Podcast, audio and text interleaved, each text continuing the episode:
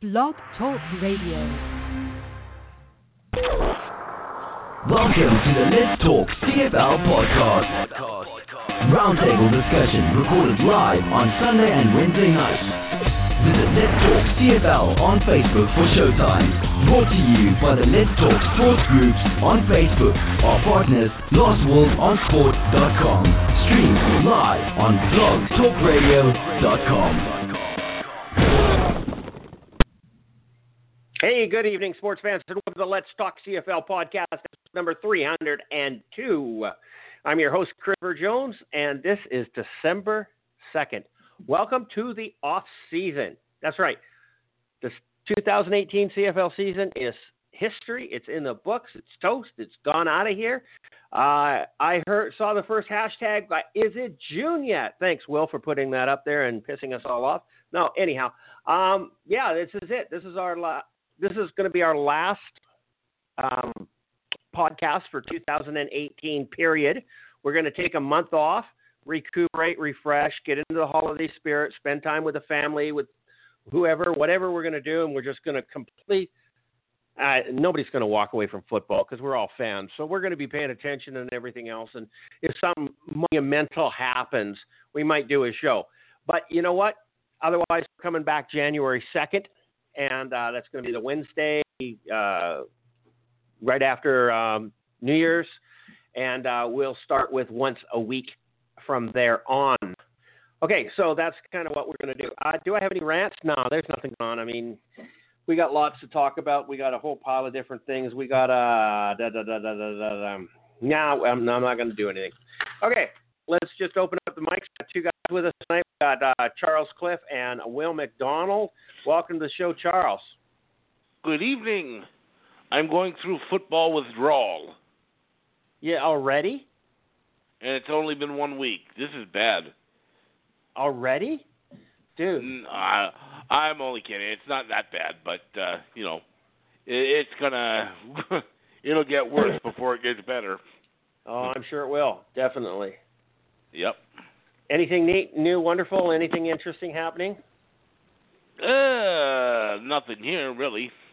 Just okay. uh, getting ready for the holidays. Had our um, office Christmas dinner last night, so that was okay, except the service was terrible. Sorry to hear that. Yeah. Yeah, we we went out over the the weekend, went up to Kamloops and uh hung out there for a while. Me and the missus went on a date night, went off, had an absolutely fabulous steak dinner, and uh, we stayed at the um, what's it called, the uh, Hampton Hilton or something like mm-hmm. this. And what a shit! It's supposed to be a really nice hotel. What a shitty little hotel. I mean, it was all nice oh, really? and everything else, but you know, they got the the swimming pool's just off the lobby so you got to come out yeah. of the elevators, walk across the the the entire lobby to go into the swimming pool, where they have a nice swimming pool, hot tub, and a and a big uh, water slide. Water slide. I've stayed there. Yeah, that's the but Hampton they, Kamloops. They don't offer you bathrobes. No, they don't so, offer bathrobes. So you're going to be trucking through the lobby in your bathing suit. Yep. That's just tacky and disgusting. I don't understand that. Mm-hmm. I wouldn't do it. We didn't do it. We wanted to go for a hot tub, but you know what? I'm not doing that. That's that's, that's just mm-hmm. not right. So anyhow, uh, moving on. We're mm-hmm. we're going to try something else. We'll do the Sheraton next time, and then there's another one uh-huh. in there. Who, whatever. We'll just do all the different hotels in Kamloops. It's only 40 minutes from me from here, That's and true. it's a, yeah. a nice overnight for us. Mm-hmm. Okay. Besides, it gets us away from the grandkids. Well, there you go. Yeah, yeah, yeah. It's kind yep. of a cool thing. And uh, while we were there, while we were there, you know, you do the run. You did the, you know, we did a. Uh, actually, we went up there because my wife went to physio, and then uh, we went to bought a spin bike at, uh, you know, off Craigslist, and then we went out for dinner, and then we went to see a movie. And the only thing that I have mm-hmm. to say about this movie was it was absolutely fucking amazing. So and you we got went out. What, which movie was that? We went to see Bohemian Rhapsody. Oh, Bohemian Rhapsody, right? Absolutely an amazing movie. Uh, Yeah. I recommend it to everybody. If you're a Queen, a fan of Queen music at all, uh, I'm a huge Queen fan. I'm a huge Freddie Mercury fan. Eh, absolutely amazing movie, hmm Yeah. Right. stellar. Yep. And uh, they did well. Uh, it, there's a couple of things in it that I was a little confused with, and I'm going to go see it again just you know to make sure that I got it right. But uh, yeah, great movie. Absolutely great movie. Yeah. Okay, let's uh, bring Will in here. How you doing, bud? I'm good. There's two things. Okay. Um, last weekend at the Grey Cup, I stayed up twice after midnight, and then I stayed up till 11:30 for our show on Monday, and it took me a whole week to recover. Okay. I Oh. think sleep is as important as I get old. okay. And as far as Well, Bohemian Rhapsody as far as Bohemian Rhapsody goes, I have not seen the movie yet, but I did see some comments on Facebook, and the comment was, "Wow, that music was great." And I was thinking, where were you guys in the '70s? Okay, because it was great in the '70s too. Okay, so Uh, I mean, I mean, it, it was actually amazing, and it was funnier than hell. Um, uh, Mike Myers. I'm, I'm gonna. It, it's a bit of a spoiler, but Mike Myers plays this the uh, a guy from uh, EMI Records, who is um, is the responsible, the, you know, the, the guy who hires Queen to do a mu- uh, the record. hmm He gives them a Yeah. lot of freelance, gives them a lot of money up front to go off and do this this thing, and Freddie comes back with uh, a Night at the Opera, which is uh, it's just an absolutely amazing album. But and it, and it, it headlines with Bohemian Rhapsody, and he goes, "What the hell is Bohemian Rhapsody? What is the, the point of it? It's six minutes long. It, it it's Right. it, and it, what is the thing? And he goes, I can't. There's something about it. it it's just like it's way too long. And then Freddie turns Mhm. around and he goes, I pity your wife if you think six minutes is eternity. Come on, think about that one for a second. Anyhow, Yeah. um, we No, it got was it. We just Mike Yeah. Myers is sitting there and he says that there's no way that two guys you ever find teenagers banging their heads to this song in their car. Do you get that line? Yeah. Does, does that make sense to you? Yes. Yes. From Yeah. Wayne's World? That's a reference to Wayne's World. Yeah, exactly. But I don't know. You guys are a poor audience tonight. Uh, no, no, no. I I got it. I get it. Got to laugh. I got to say that's funny. You know. No, the movie's That's spectacular and, and, and totally amazing, and I recommend it to anybody who likes listening to Queen music. And uh, they they played Queen songs in there that I forgot were even Queen songs. Yeah, you forget after a while because it's so Yeah. many hits, and then you hear it. I'm like, oh yeah, that was a Queen song. Oh yeah, that was a Queen song. Let me try. Radio something. Gaga. Hmm. Radio Gaga. Uh, You don't remember that song? Radio Gaga. I don't. you go, go, go YouTube it, buddy. Yeah. Hmm? It, it, it Cool. was totally amazing. It was absolutely amazing movie. Okay, so let's uh, let's talk some football. You you guys up for that? We don't have a game to preview. We don't idea. have a game to review. We're off season, so we're just going to start bad. right in with uh, articles, and we're going to go through those, and we're going to just keep going. And when we're done with those, we're going to go find some more articles because hey, why not? It's fun. Hey. Okay, so the first segment here is uh, what do you see? What do you see going on in the coaching carousel, kicking into high gear with the openings in both Toronto and BC? Who do you think are the favorites to these two teams? Okay, so did you guys read my rant? I uh, up I a did rant. not see that one. Which which one? Okay. Is it this one? Yes, this is it. Okay, it's uh it's about the coaching carousel that's going on, and uh, it it starts out. There's a lot of discussion about who will coach in BC and Toronto. Let's look at the options. Okay, so here's my opinion on this, and after each one of them, you guys tell me whether or not you agree or not. Okay. hmm Okay. DeVone Claybrooks, currently the defensive coordinator in Calgary. He's not going to either team. The man likes to win. If he stays in the CFL, why would he leave Calgary? This man is destined for the NFL. He has already received one offer from Dallas with with more to come. Do you agree with that, Will? No. Yes. Why why would he go to I- BC I- and Toronto to lose?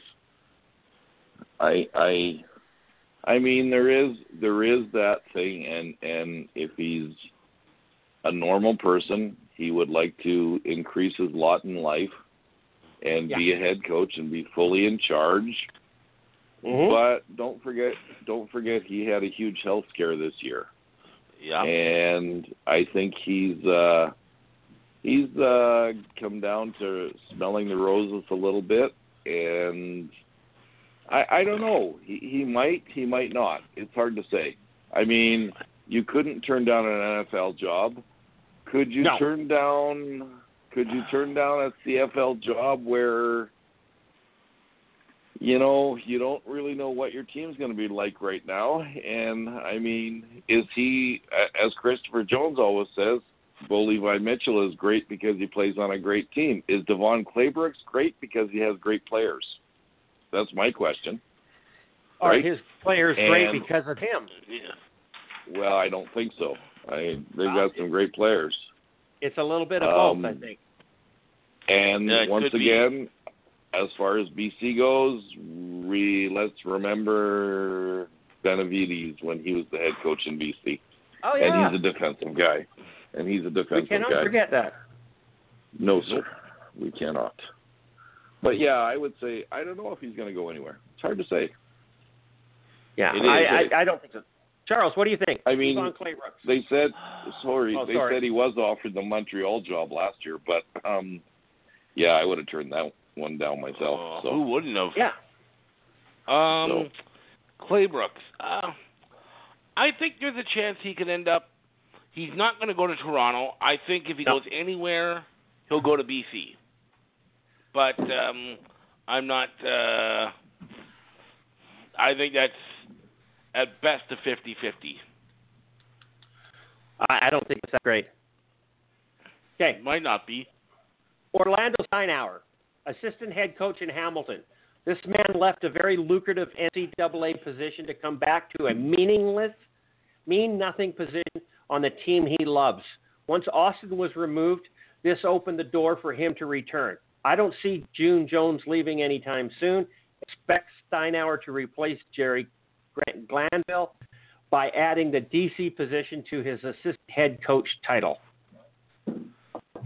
And since this, since I wrote this, Ticats have said that Orlando is not going anywhere. No, that's he's not going anywhere. I, I'm not going to. Uh, there's nothing to discuss on this one because Orlando's not going anywhere. Okay, so um, Noel Thorpe, defensive coordinator in Ottawa. This man made his mark in Montreal, helping Trestman win back-to-back championships. Bad situation with Popp, and Thorpe leaves his natural progression to head coach. He's the number one candidate for either city.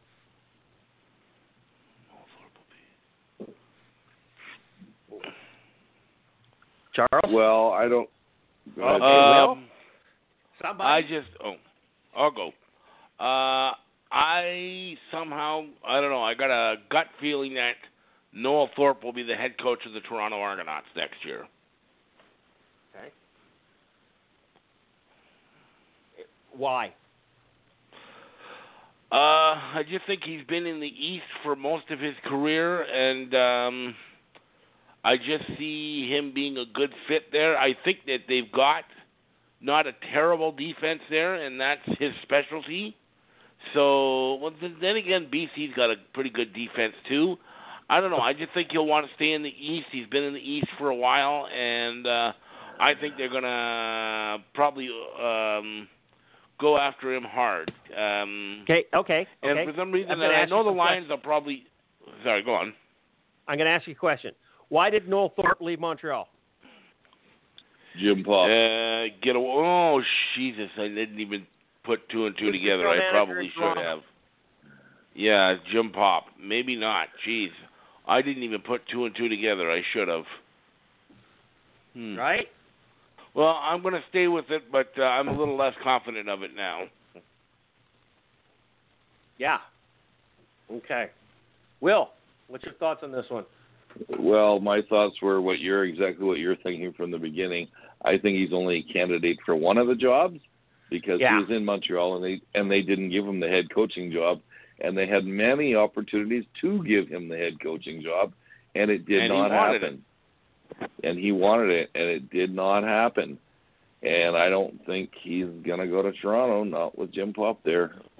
Nope, no not way. with Jim Popp there. Um, but once again, you go back to BC and you're making a defensive guy the head coach. I I know, So- I know. There's not a lot of options out there. Okay. Okay. So, moving on. Next guy, Jerry Glanville. He's the defensive coordinator in Hamilton. I'm laughing while I write this. okay, I really was. Talented man that just won't let go. The oldest person in the CFL and not by a little bit. Has he has said he loves this league and wish he'd come up here sooner. I can see Glanville taking the head coaching job in Toronto.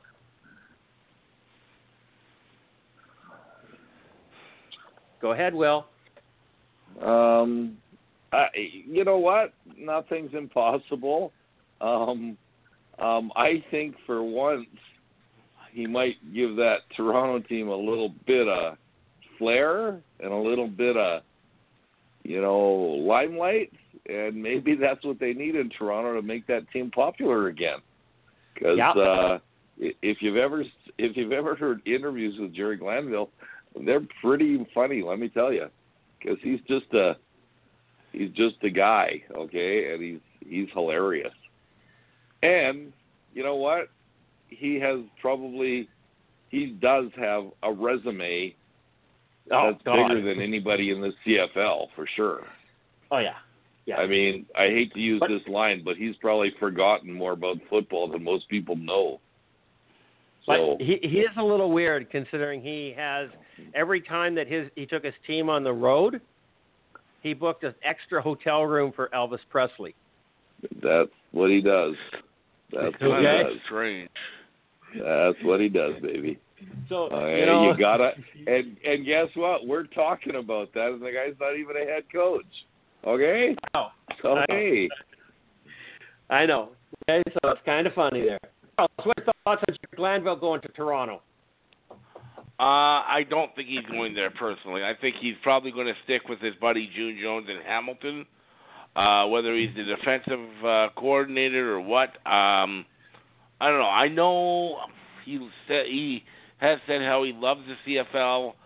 I just have a problem seeing any team hiring a 75-year-old as as a head coach.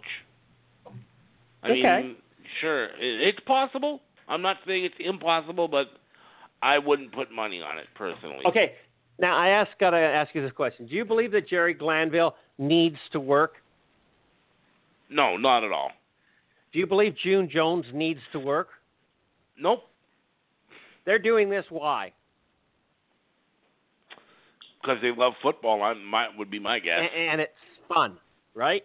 hmm If it wasn't fun, why would they be doing it? Right? No, correct. Okay. hmm So, if the CFL is just a toy to them, and now I, I'm I'm going out on a limb here. I'm not saying that either man is not taking their job seriously, but they they're they're really they're just here because they're having fun, and when they're not having fun anymore, I'm sure they're going to leave. Wouldn't it be real fun to go head to head against June Jones and the Ticats from the Argos the highway, and the two of them have their own spe- their little toy team? Sure. I don't doubt that at all. So I'm not going to disregard him going to Toronto just yet, because I think that that's there. There's some optics here that look really cool. That these two guys would just do this to to have fun, hmm do it for a season, may and then right. both leave. I I, I would Yep. assume at this age that's all it is for is fun. For fun. Yeah. Okay, because you know they're not making the money they made in the NFL for sure. No, Um, but you know, and and after all, guys, what can I say about Jerry Glanville, you realize that there's another guy who's 72 years old, and he runs a country, right? 72 years old. You talk about oh, Donald you're Trump. talking about Donald Trump, yeah. Yes, sir. I'm talking about Donald Trump. If that's what you call running a country, okay. Yeah. Well, technically, technically, he is the president, and he Yes. is running the country. Okay, Yes, you can't I argue with understand that. me. No, I didn't I'm say he I'm was not. running it well. I didn't say he was running well. I'm not going to say Jerry Glanville is going to run the team well either, but I don't think he's too uh, old. it's better than a particular 12 year old who's running Canada right now. Anyways, Yes, but we're not going to go there. This is a football show. Okay, so uh, next one up, Mark Trestman, currently unemployed, by but is being paid for the 2019 season by the Argos. Mark may just call it a career. I saw him in BC, but Hervey said that he does not want a former head coach. He gave Chris Jones and Jay Moss shots. Trestman's best shot is in Montreal, but that train wreck has already confirmed Mike Sherman. Pay attention to what Wetenhall's comments lately. Do not be surprised with major house cleaning in Montreal and Mark back where he started. Will, take that one. um, well, they should be doing a major house cleaning, and they haven't. I mean, I'm not gonna I'm not gonna blame Mike Sherman for any of the stuff last year because there's somebody else who's been there for a year before him, and he should have lost his job last year, and he didn't lose his job last year. And maybe Wetenhall's just gonna say, "Okay, screw this, it's over, it's done. I'm back in charge," and he's gonna hire Mark Tre- or he's gonna hire Trestman. I, I'm shocked. We haven't heard a lot from Trestman since he left, and he's not making any comments. So, you know, maybe he's thinking he's to take a year off so he can get his head back on straight over all the stuff that's happened with his family this year. So you never Yeah, know. he's about had a bad year. You know what? You know what? Sometimes hmm work and and that stuff just is not important anymore. Okay. I, agreed. That's When you had the year that you call it a had. career. Yeah, and it's too bad because he's Mm-hmm. a talented guy, I believe. So Yeah, Great guy, very humble. I love him. I I'd love to see him in BC, but uh, I don't see Hervey doing that. Um, No. No, I I think Mark Trestman is is, you know, he's he's a great man, but I just don't see him coming.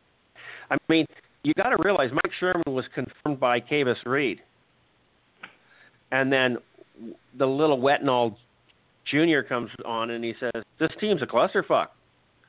Well, duh. Do something about it. You own it. You're writing the checks. So uh, don't be surprised with a house cleaning in Montreal. And uh, I would put Mark Trestman at the top of the, that list for head coach in Montreal.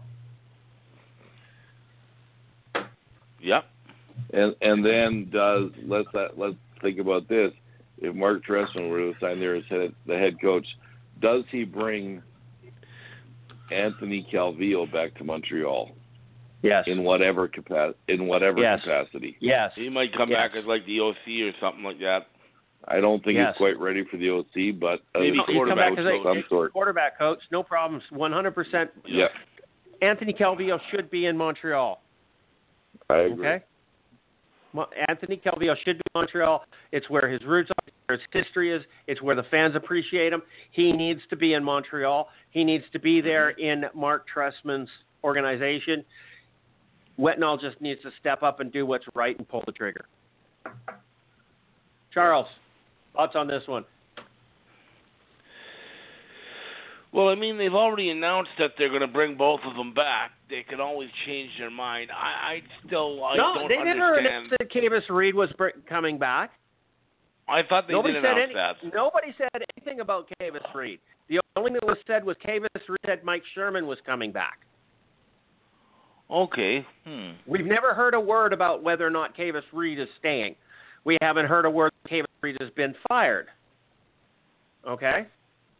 Mhm. So it, the only thing that happened was Kavis Reed said Mike Sherman is coming back to coach his team next year. Mm-hmm. Now, if Kavis Reed is all of a sudden fired, that means you know don't don't hold your breath on Mike Sherman sticking around. Yeah, probably. Well, if that were to happen, then I would see. Yeah, there's a good chance you see Mark Trestman come back.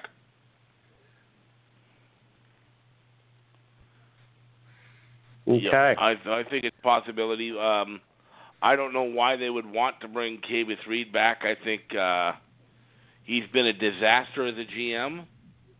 He's not getting any better. That's an underestimation. Wow. You know that, don't Yeah, you? God, you're you're being very conservative. I feel Okay. so bad for the people in Montreal to put up with that crap. Okay, so the next guy I got on my list here is Paul LaPolice. Currently the OC in Winnipeg. Family stability is more important for Paul than his ego. Don't expect him to go anywhere until he is either fired or O'Shea is. Paul gets promoted to head coach. I know he's interviewing for BC and Toronto, and it would have to be an absolute perfect fit for him. I don't believe it is. Paul LaPolice interviewed in BC two years ago and turned down the job with Wally. Tur- turned down the OC position in knowing that Wally was going to retire in a year or two. So hi- the natural progression would be him to be head coach. Uh, so he stayed OC in Winnipeg and now turns down the head coaching job in BC. Why not? He did it two years ago. I, I don't see him going anywhere. He's in Winnipeg next year. Will? Well, I uh, think maybe. Huh, I, I guess nobody's asked, answer, asked Paul LaPolice the question if if Chris if if Nichols could win a Grey Cup. Maybe if he signs with BC, we'll know his answer to that. I still Well- think, and I've heard from a lot of people that Paul LaPolice is a bit of a control freak, and I know he wants to be a head coach somewhere. And why wouldn't you be a head coach in BC? I mean, it's a Why, nice why would he turn down the OC position behind Wally?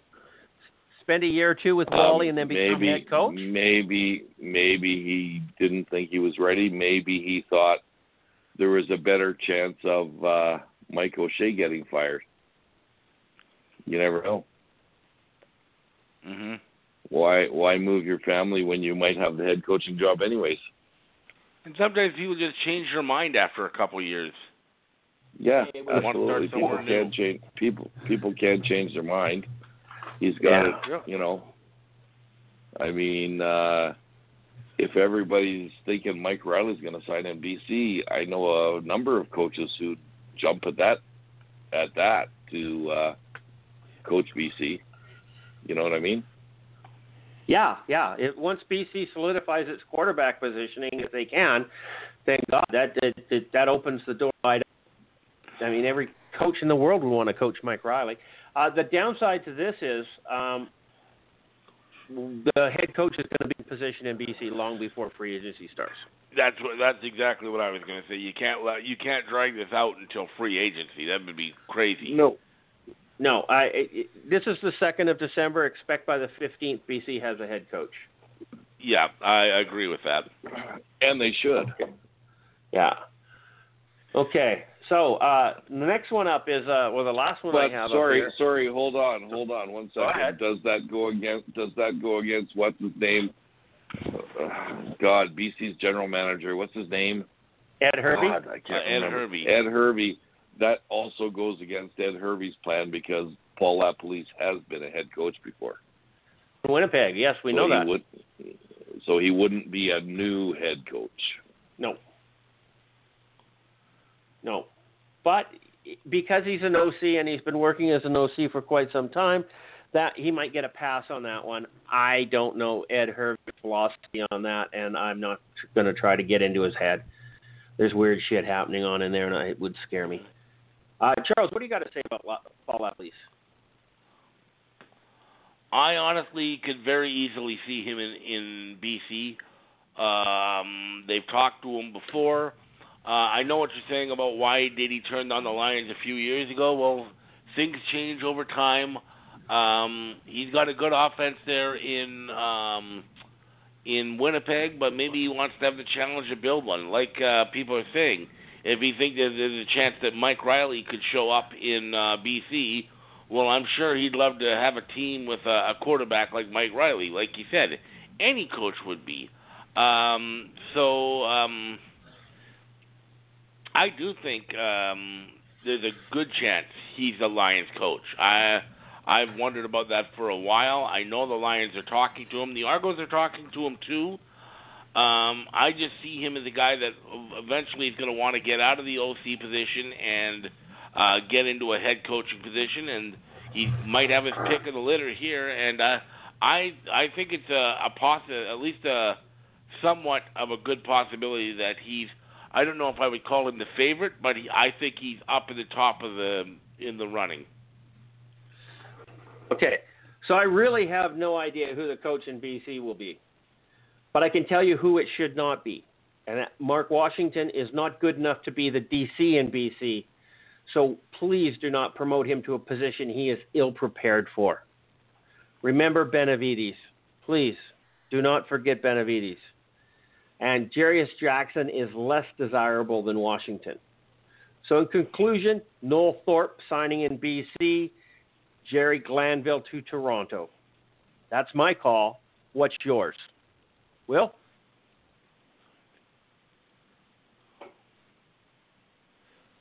Sorry, what was the question?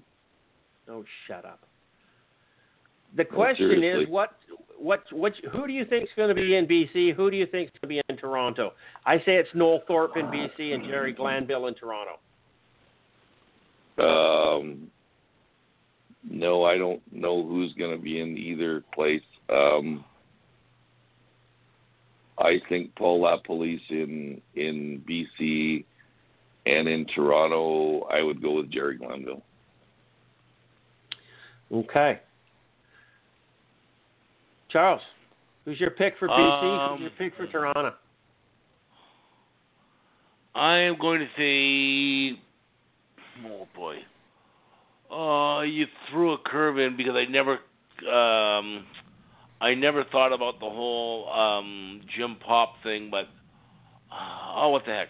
I'm going to say Paul LaPolice will end up in BC and Noel Thorpe will end up. No, you know, yeah, Paul LaPolice will end up in BC and Noel Thorpe will end up in in Toronto. Okay. That's probably unlikely because of the Jim Popp, because I wasn't really thinking of that connection, but I'm going to stick with that anyways.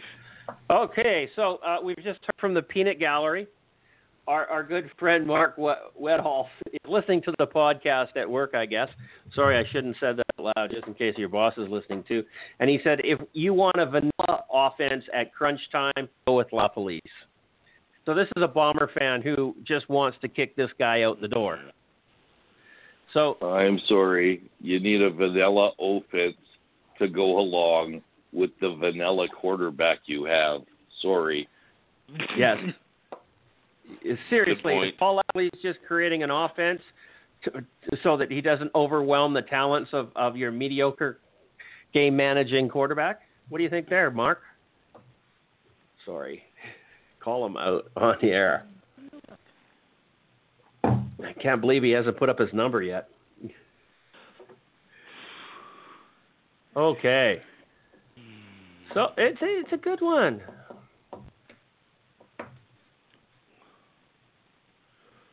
I, I, I honestly don't think that. Uh, yeah, yeah, and, and further down, people have said, "Oh, oh, you didn't you didn't make any comment about Mike Benevides." I don't think Mike Benevides is a worthy to any position in the CFL. And and then um, Steve Sparksman came up and he said, I didn't mention Corey Chamblin either. And I go, uh, he's a potential head coach in Toronto. And yeah, he might be because he ran the the defense in, with the Argos last year. But how was that defense? He got shredded. Wasn't that, yeah, it wasn't that good. And Nope.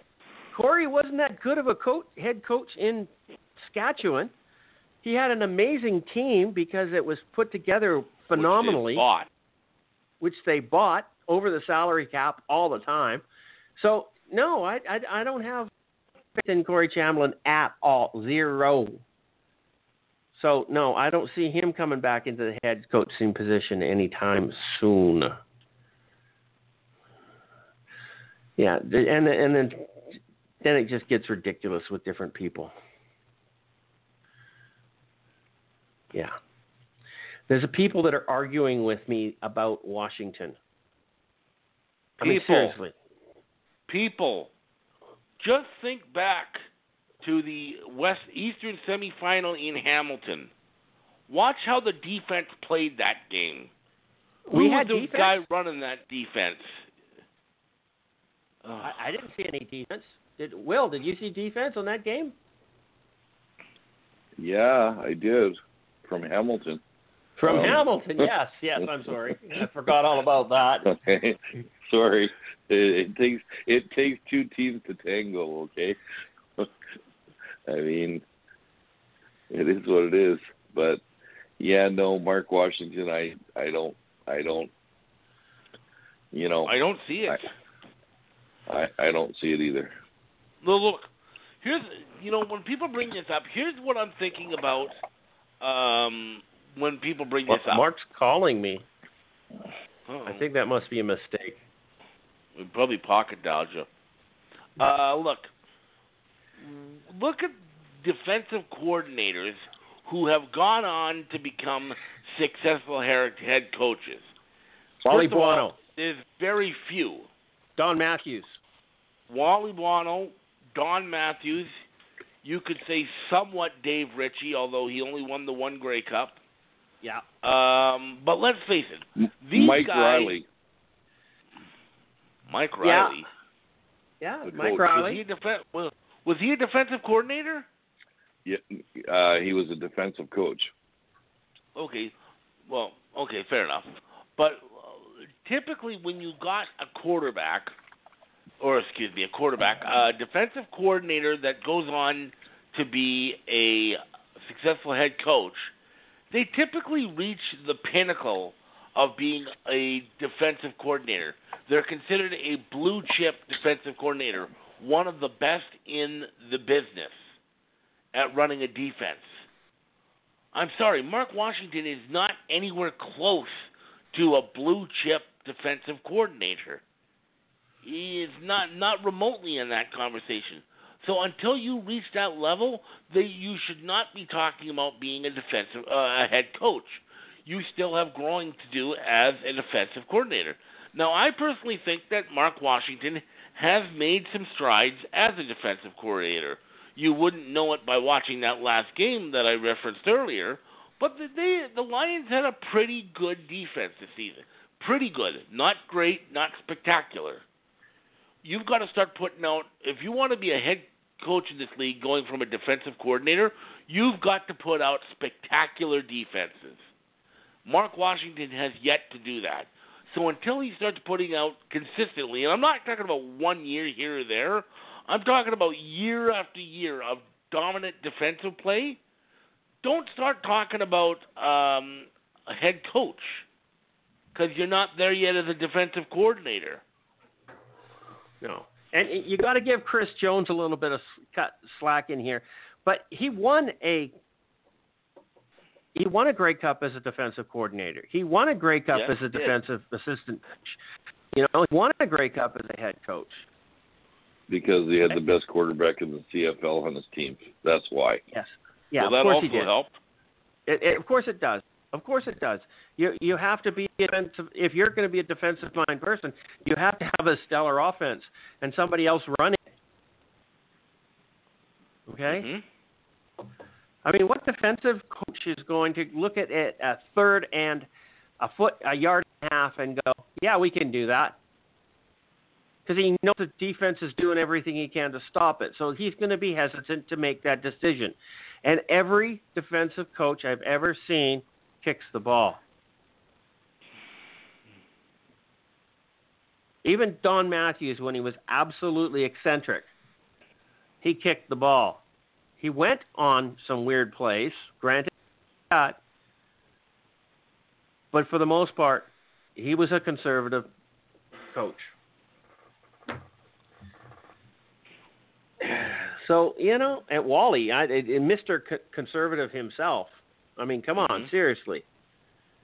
No, I, I sorry. I want somebody who's got some balls that want to risk something that that's willing to put it on the line and trust his team and say, I'm putting it into the hands of the offense. I'm not going to kick the ball and put it in the hands of my defense. Hey, how come we haven't heard uh, Jeff Reinbold's name thrown in there as the head coach in BC? Uh, nobody's going to put Jeff Reinbold in as the head coach anywhere. They, they, they I- it's I- the I- Bombers personally, tried that before. It worked horribly. I, I hope he stays right where he is as the special teams coordinator in BC. I love the man. I, I want a head coach in the position that's going to allow him some latitude to do the crazy ass shit that he's good at. Seriously. He's the only coach in the entire team I would keep.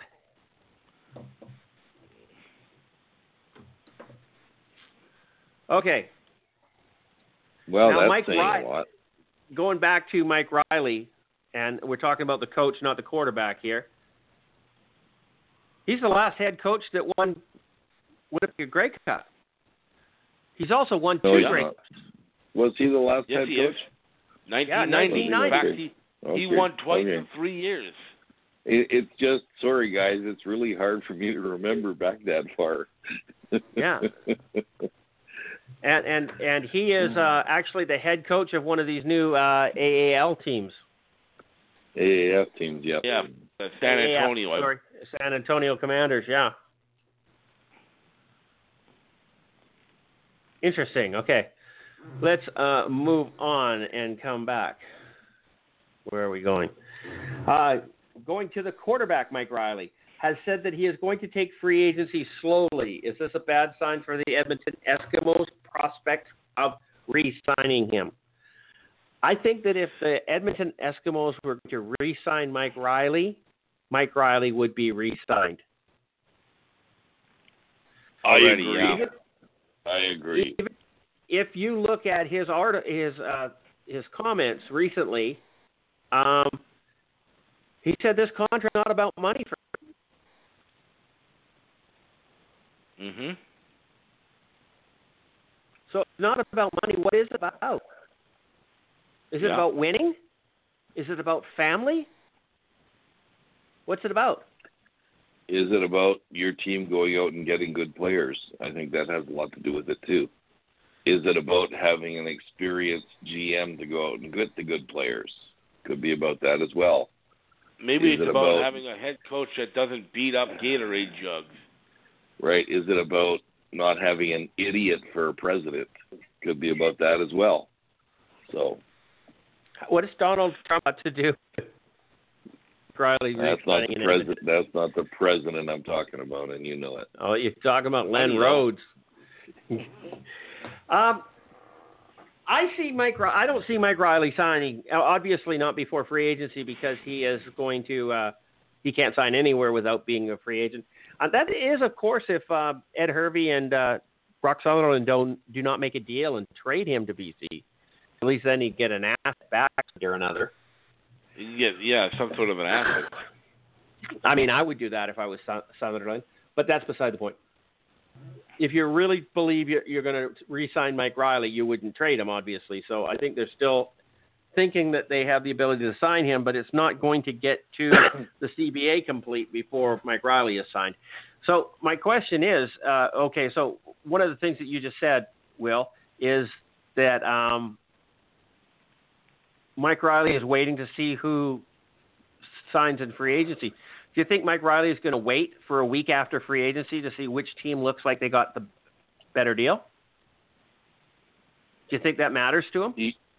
If, if, if if if, S, if the Eskimos absolutely go off and break the bank at free agency and bring in some stellar players, uh, would that keep him in Edmonton?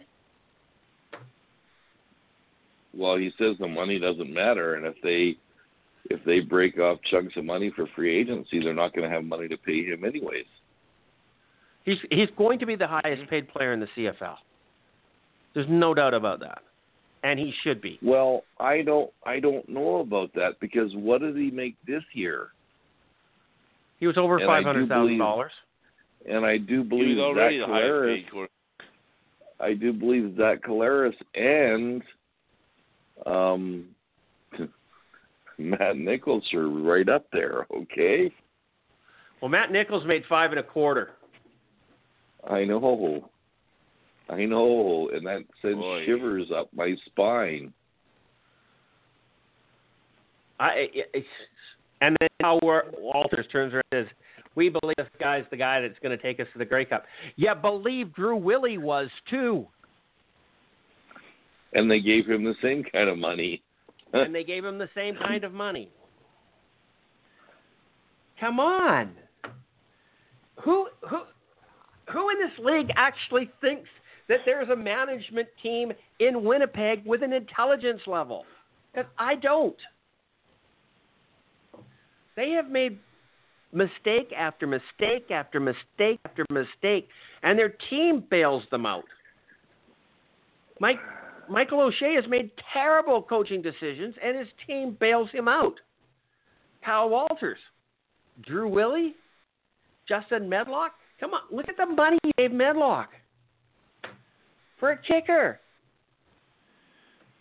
Oh. I'm sorry, I'm just on a rant here. I, you know what? I really hope Winnipeg gets this turkey off their back and, and wins the Grey Cup eventually, sometime soon. But they're not going to do it with the management team that they have in place because this management team is delusional.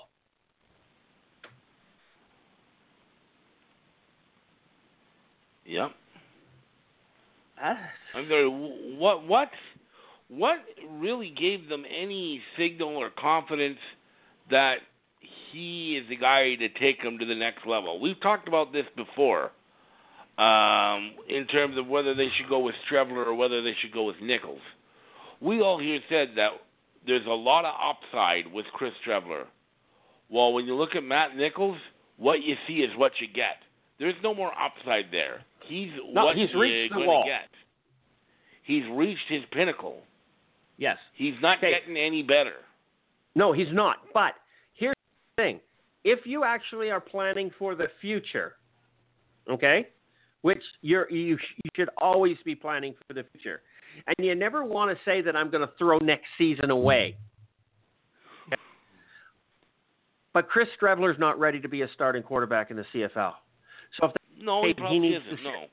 he needs to sit behind somebody for the next season. You have Matt Nichols. Why would you go find somebody else? Knowing the only way that you would do that is if Mike Reilly fell into your lap. Okay? Mhm. I I actually believe that Winnipeg's offensive line is fairly good, and I believe they have some decent receivers, although they could use a couple extra. Mhm. I think Mitchell might be a good fit in Winnipeg, but I really don't see him leaving Calgary. Yeah. Not, you know, I just don't see him leaving Calgary. He he'd be a fool to. Mhm. So we're going back to the beginning of the se- segment here. This is uh, Mike Reilly says that he's taking free agency slowly. Is this a bad sign for Edmonton? What do you think is going to happen with Mike Reilly? I, I, we're we're very biased. So, Will, tell us what you think. You think that Mike Reilly's going to do? I think he's either going to sign in Edmonton or he's going to sign in BC. I think those are the only two places he's going to go. I'm sure he doesn't sure? want to go to Winnipeg. Well, I'm sure he doesn't want to go to Winnipeg. Not that they can afford to have him anyways because they got Matt Nichols. Um, I can't see Mike Reilly in Toronto. I can't see Mike Reilly anywhere but in Edmonton or BC.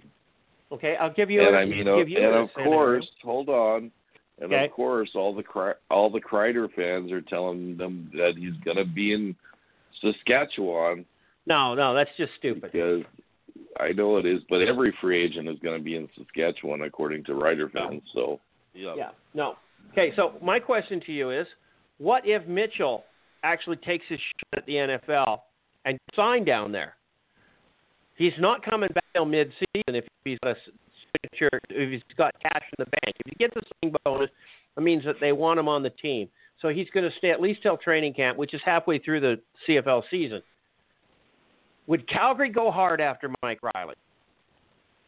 I don't think so. Mike Reilly would slide right into that position and win Grey Cup for Calgary.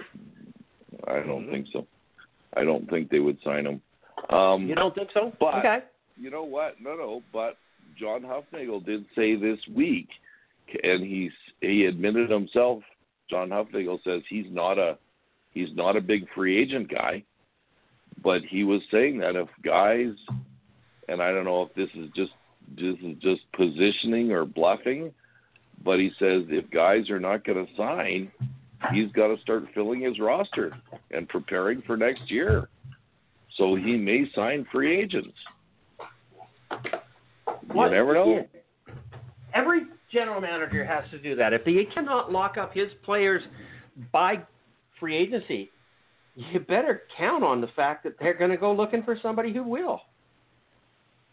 You know, it's very funny because uh, I uh, listened to the Waggle this year, and if you go back to free agency and you're talking about Bo, um, uh, Davis Sanchez says he knows where Bo is going, and he's going to announce it on his podcast next week. So I'll be curious to see what he knows. And he says he will sign in the NFL. So I wish him luck. I don't see it happening. Mhm. I don't see him being successful.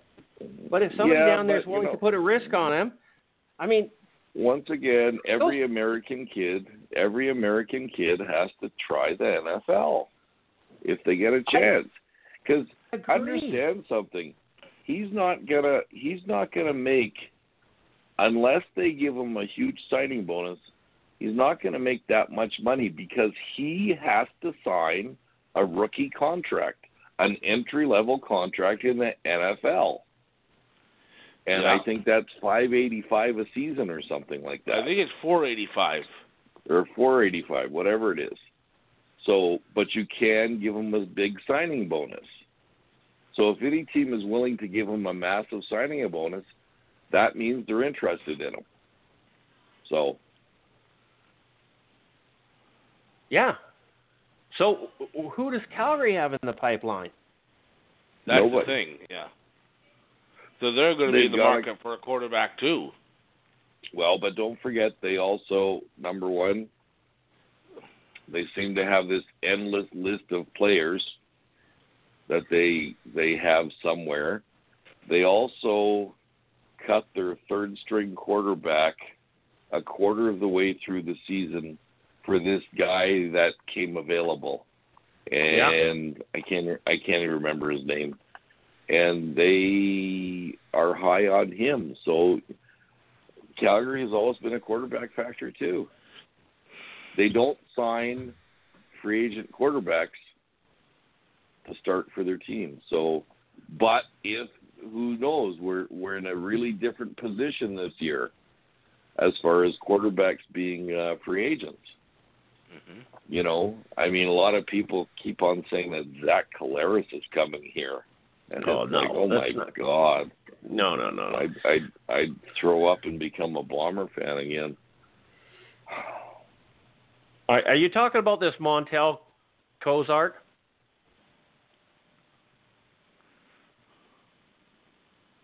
Because it's not Nick Arbuckle. He's your number two. The only other quarterback that you have on your The on your Stampeders roster, have the Stampeders have cut Nick Arbuckle twice now. Okay, but he keeps hanging around.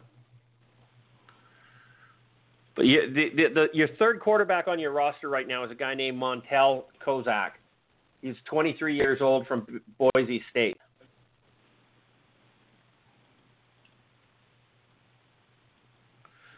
Uh, signed as a free agency in August of this year. So that's halfway through the season.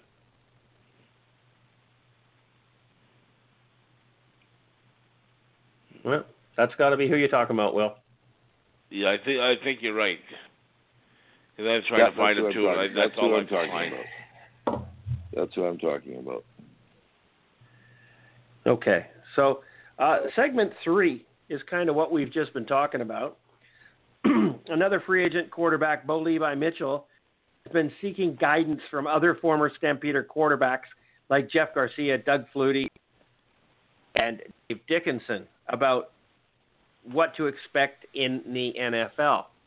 I hope they said that there is god awful, ugly defensive lineman that comes storming down on your head because he is not used to that. It's going to be a meat grinder for him. He is he is lucky to get out with his life. He's not used to getting hit.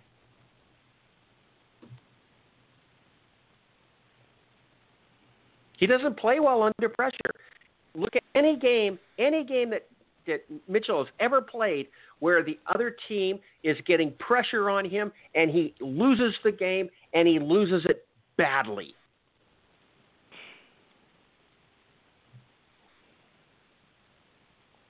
Protect him and he'll rip the other defense apart. Mhm. But you put pressure on him and he folds like a cheap tent.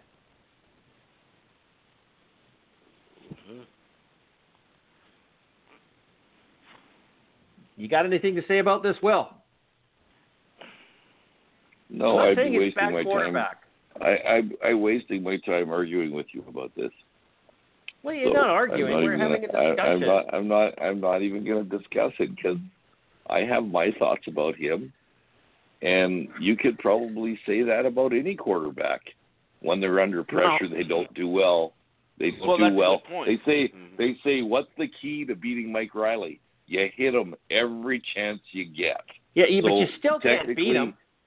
Technically, he doesn't do well under pressure either. Uh, he'll he'll rip you apart with his leg if he's under pressure. Well, not not necessarily true either because he'll get beat up too much. So Uh, He does. I mean, once again, you know, I mean, when you're on top, people want to pull you down. So they've said all kinds of things about Bo. And I, you know what? And and I've changed my tune in the last ten years as far as the NFL goes because I used to like when guys would come from the CFL and be successful in the NFL because that was, in people's opinion, the greatest football league in the world. I don't think that is the case anymore in my mind. Okay? I don't believe that. I I think uh I think Bo Levi has said he's better than 17 of the starters in the NFL. I'm not going to disagree with him. I'm thinking there's three or four quarterbacks in the CFL that are better than the top NFL. than 17 quarterbacks in the NFL. But Yeah. they don't fit the mold. They don't fit the prototypical six foot five, 220 pounds, and can throw the ball a hundred yards. Okay, and and so I, I but I I I don't think he's going to get the chance he deserves, and I do believe that when he gets hit a lot, he's going to get hurt, and then he will. It's going to take him two or three years, and it's going to go around. He says if he ever comes back, when he if he leaves the CFL, he'll never play for anybody but Calgary after that in the CFL. That's what he says now. But if they have a quarterback in place, then he'll probably play for anybody. So, That's I if Calgary wants him back. you know, I I'm disappointed that I was dis- disappointed when Dave Dickenson left. I was disappointed when Henry Burris left. I was disappointed when Jeff Garcia left. Okay, all those guys have to try, and I can't blame them because all of them are much, much, much wealthier for it. So, Mhm. and it's too bad that this that it's and I could go on a rant here about it's too bad that the CFL is not marketed better because I think this is a great football league. I really do.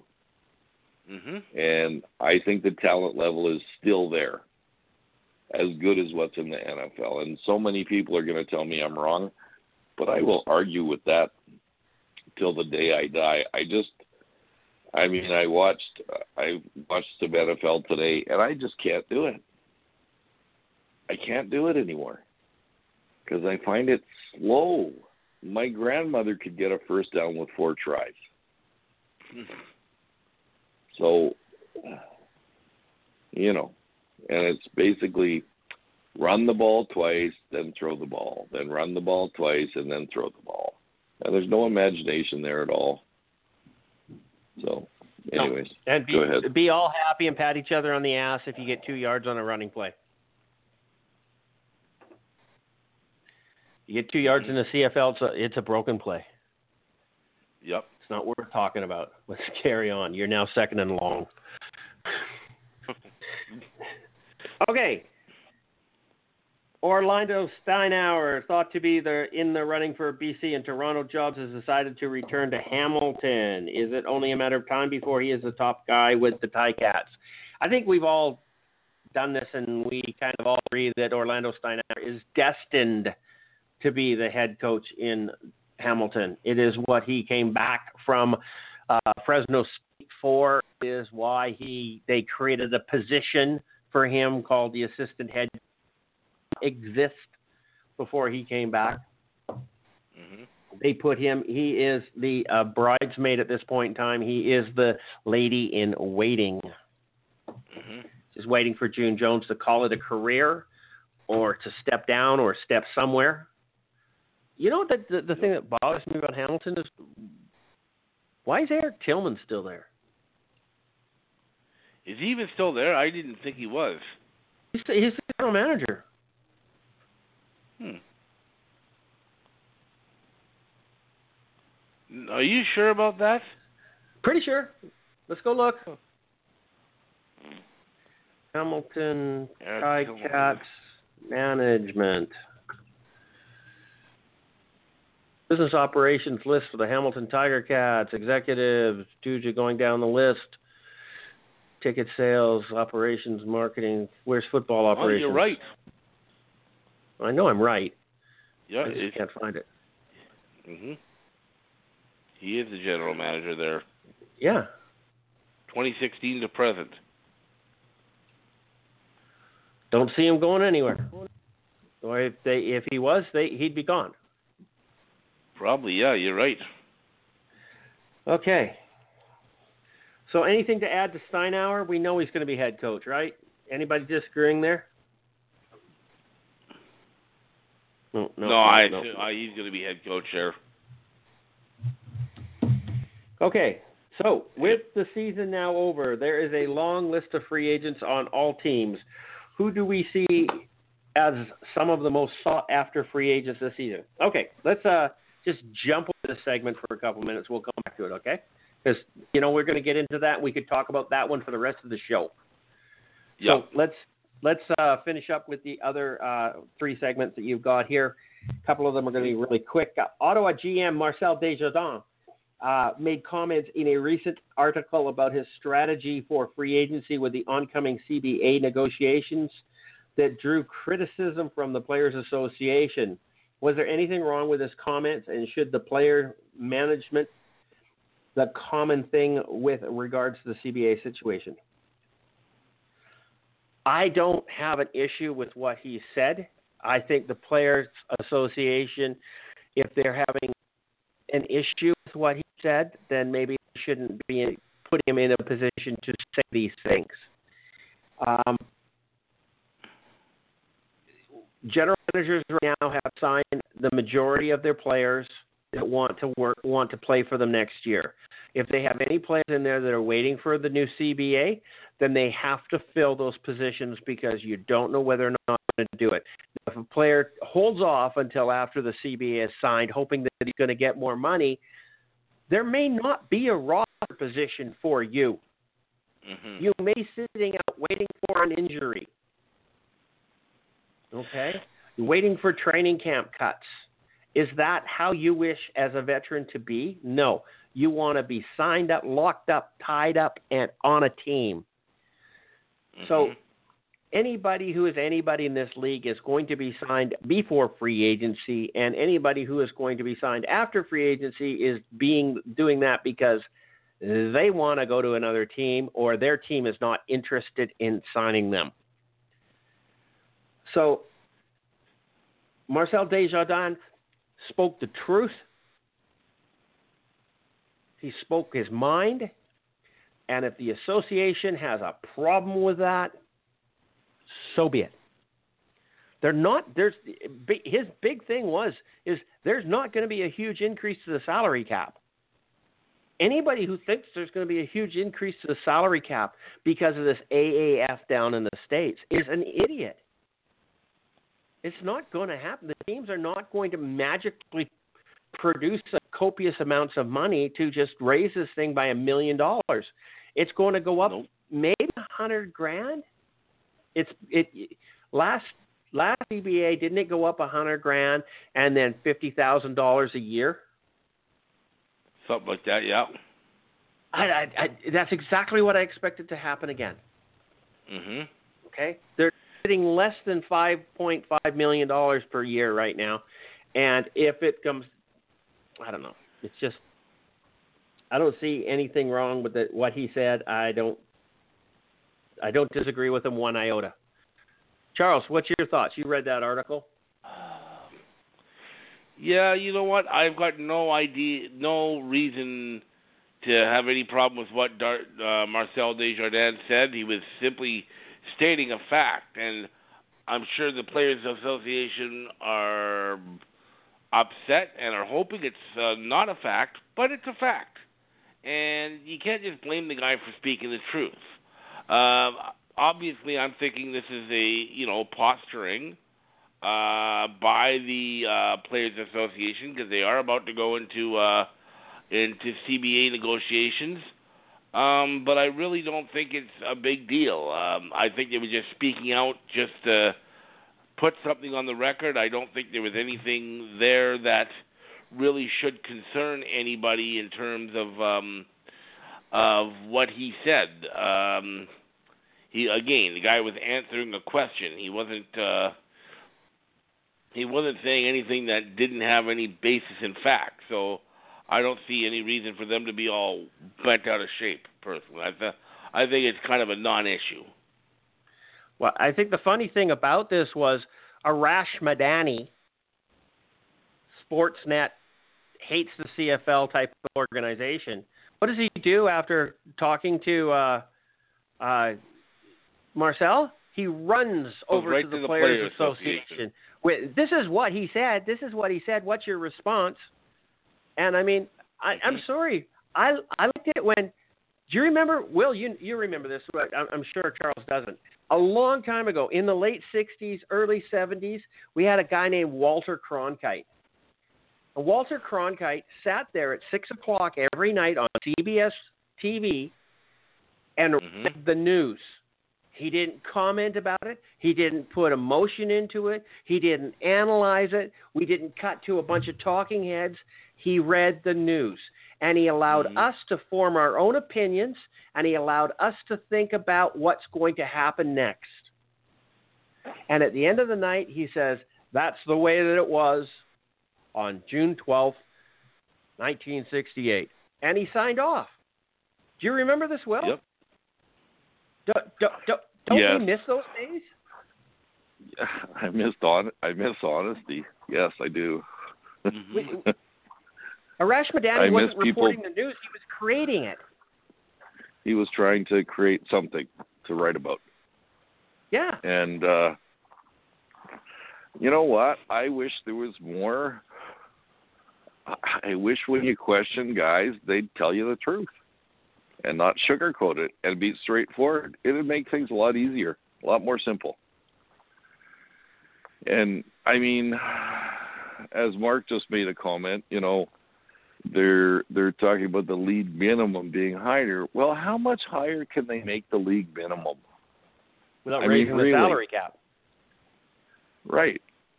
If you, if you if you make the the minimum higher, That money's got to come from somewhere. So that's coming from your top players.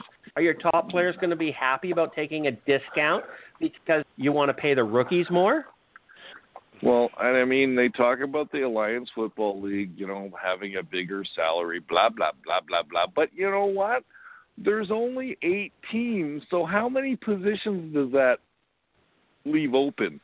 And don't tell me there's still not guys out there who are going to work for $54,000 Canadian a season in their opening contracts. Do, do you remember? Do you remember when we had the last CBA discussion when it was 2014, and we we had a delay in training camp?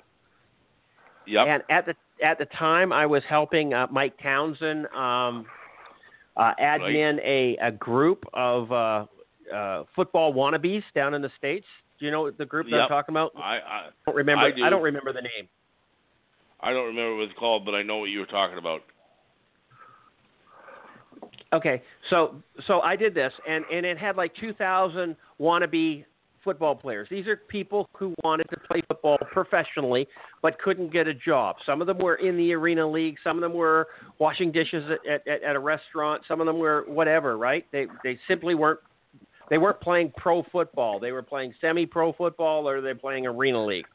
Okay, and I said, I asked the question how many people would play in the CFL for fifty-four thousand dollars a year? I ha- I think I had like eight hundred responses, hmm and most of them said they would play for half of that.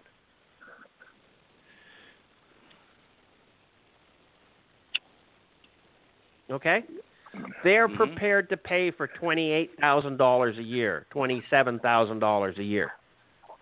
Yeah. So please do not assume that we need to raise the league minimum or we're going to lose players. Because the difference between a 4-4-3 and a 4-4-5 is not that much, but there's about 10,000 players in between. you know, and I look at it this way, and I guess I don't look at it like a football player. Okay, if someone paid me fifty-four thousand dollars to play football for six months, I guarantee you, I would make a hundred thousand dollars that year because I have an extra six months of free time to make more money. Okay. And don't tell me they can't they they can't get a job because they need to train bullshit. Mhm. You can always make time to train. And if you play for a professional sporting team, you probably have a lot more opportunities than other people do to get other jobs elsewhere. Yes.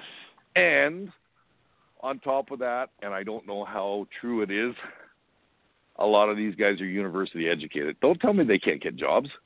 hmm You know, if if I'm a if I'm a guy in the CF, the first thing I do after my season is over, I go sell cars for a living, and I'll sell them off my name. Okay, it, it's that simple. So I think it's a bunch of bullshit. People Mhm. people people are always looking for other people to help them out. There's only one person that helps you out, and that's yourself. It's that simple but I think like a 56 year old white guy. So what can I say? hmm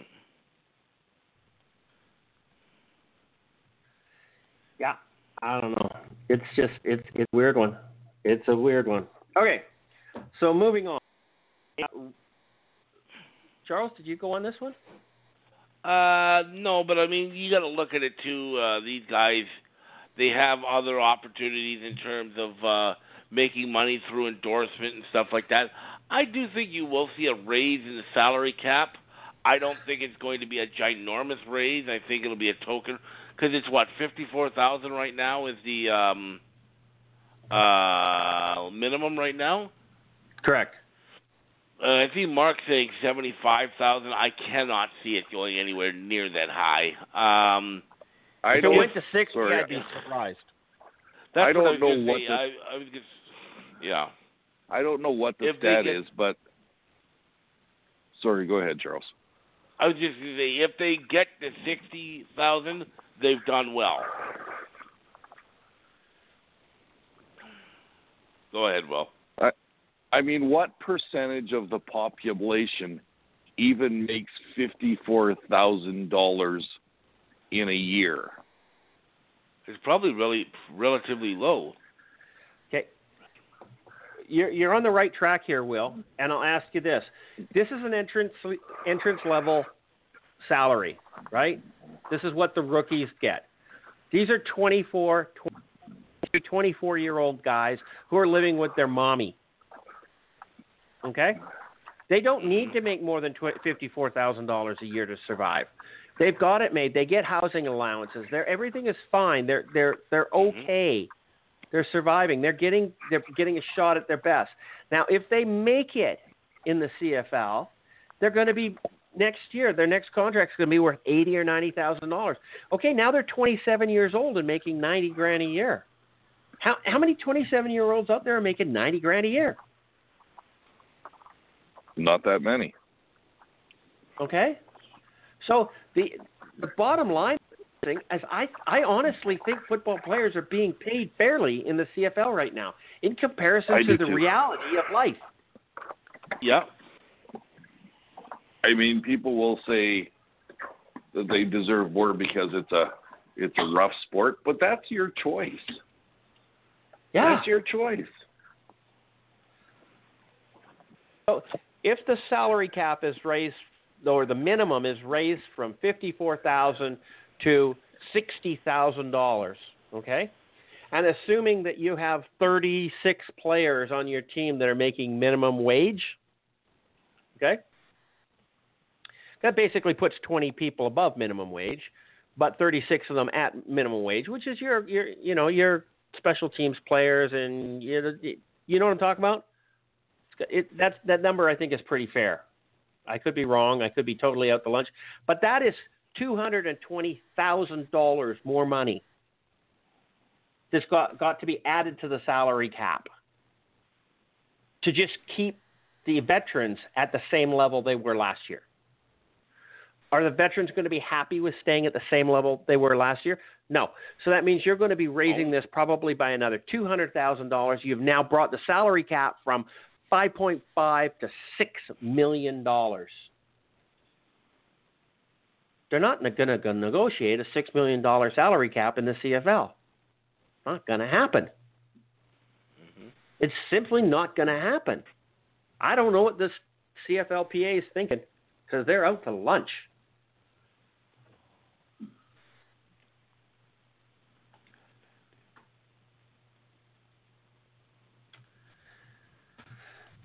By the silence, I don't have anybody arguing with me.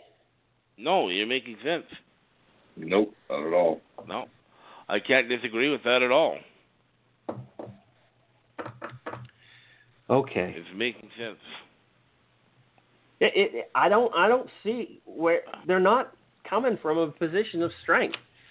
They're not. You know. And unions, as a rule, don't think logically. They they think. I mean, this the whole thing with Canada Post right now is a prime example. Okay, but I'm going to give you a worse example. Right now in British Columbia, we have, for some reason, the Steelworkers Union, which is responsible for all of the sawmills in BC. Used to be the International Woodworkers Association, the IWA, but they became the in, they amalgamated with the steelworkers. Anyhow, um, lumber pricings is depressed right now, and it's been going downhill forever since Trump got in. Okay, there are no housing starts. We're in the middle of December right now, and the sawmill in this town just took a strike vote and got 98% mandate to strike.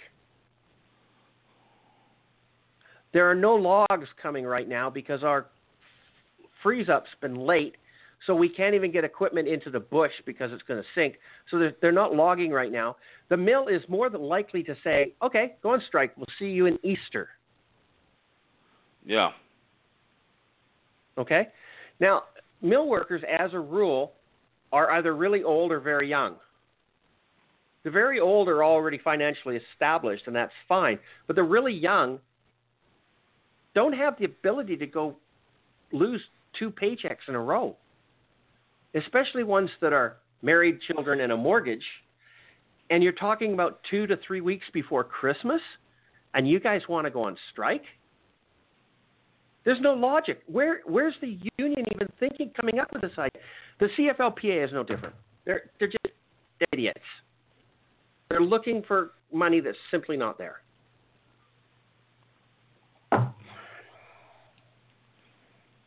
Okay, I'm going to move and on all too there. often, union heads and stuff like that, and leaders of the association, they put all these thoughts into the player's mind, and they they go out Oh, and they yeah. promise them the world, and they very seldomly deliver on that. No different than a player agent. No, that's true. You know, I Mhm. mean, player agents have destroyed more players than anything else.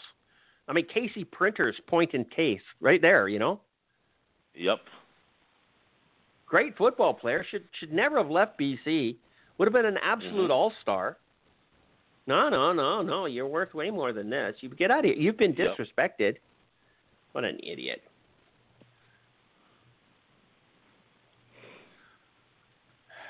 Okay, next topic here. Let's move on. A recent article in the Regina, this was funny as hell. Uh, Regina Leader Post asking if the football operations cap is specifically targeted at the Saskatchewan Roughriders, seeing as all teams are under the same salary cap. Is this a ridiculous assertion?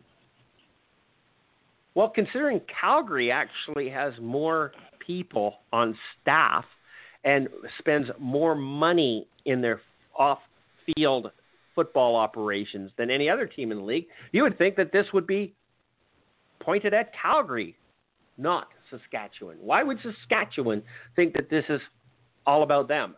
Because that's what Saskatchewan Roughrider fans think it's being fueled by their stupid media in Regina, being the leader Post or Rod Pedersen or whoever else is in that ridiculous town that thinks that football Saskatchewan Roughriders football revolves around the Saskatchewan Roughriders. Uh, it doesn't. And no, this wasn't placed at Saskatchewan Roughriders, but you know what? You should pay attention to it. Okay? I know that you guys fought really hard to get a Mhm. salary management system in place from years and years ago through because you guys could not couldn't afford to field a competitive team and you actually went bankrupt a couple of times, had a couple of telethons, saved the team, tr- farmers bringing grain, all sorts of different things that happened. But it was David Braley that really saved your team, whether you believe it or not. It really was. And uh, but the simple fact of it is, you fought for this salary management program, and then once it's in place, you're the ones that violated it the most. So why are you concerned about an operational salary management? Are you going to start respecting it? Why would you start now? You haven't yet. I don't know. It just it blows my mind how Saskatchewan fans, Saskatchewan media, Saskatchewan players think that they're the center of the goddamn universe. Regina's not the center of the universe. Toronto is. What the hell? Charles, what's your thoughts on this? Well, it's funny. Earlier on, you talked about Walter Cronkite and stuff like that. Just reading the news, I don't even think they know what that is in Regina because uh, for some reason, every article they ever write is so slanted towards the riders. I mean, did they seriously? First of all, Canada's ask team. the question. Yeah, Canada's team. Did they ask the question? And then they go off and an editor of the newspaper actually read this and said, "Yeah, this is a good article." Are they kidding? I mean, this is really foolish article to write. I mean, everybody is um under the same salary cap. They do it so spending doesn't get out of control. And then to go off and write this article saying that they put this in place to somehow stifle the Saskatchewan Roughriders, this just sounds foolish. Is their editor Alex Jones? I mean, come on. It's got it's not aimed at anybody, it's just aimed at controlling team spending. You're not that important. You're not more important than the other eight CFL teams. Get over your inferiority complex. Get over your we're bigger than everybody else. You're not. And, and the media, the stupid media in Saskatchewan, and this is why the fans think it because the media fuels this crap. Uh, it annoys me. I just read that article the other day, and I'm like, oh God.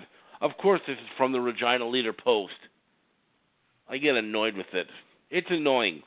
No, it's not because of the riders. It's to control, to control and stop spending for teams in their management from getting out of control. It's got nothing to do with the riders. This honestly is to prevent teams from hurting themselves. Of course it is.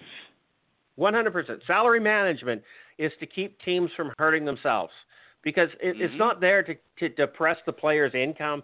It's not there to depress the coach's income. It's not trying to make one team mm-hmm. equal to the others. It's trying to prevent teams from overspending ridiculously and hurting themselves financially so we end up losing a franchise.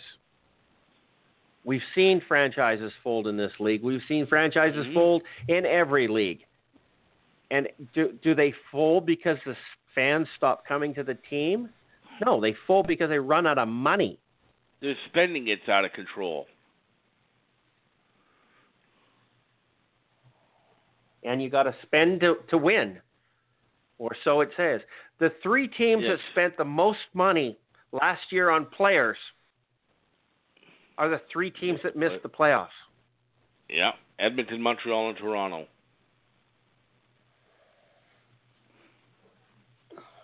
So, mm-hmm. Will, what's your thoughts stupid. on this? I, it was a stupid article. Salary management of the managers. Um, what Charles just said. It's a stupid article. Yeah, I, without I, question. I I don't I don't I don't care. I'm sorry. You, don't care about Saskatchewan management being fired and laid off and, and reducing their pay, or you don't care about the league trying to protect them, the teams from themselves. I don't care about anything Saskatchewan thinks the league is doing to hinder them as a team because everybody's got to play by the same rules. As you said, Calgary was way up there paying people money, and I guarantee you that now that there's a salary cap on that, I guarantee you Calgary has a plan, okay? Because they are a real management team, and you don't hear them complaining about much. Okay. Well, they haven't come public and said that they're firing a whole pile of people. No, they have not. No, they have not. So, um, I don't know. I. It's just it's all about the riders. It's Canada's team. I understand that. So uh-huh.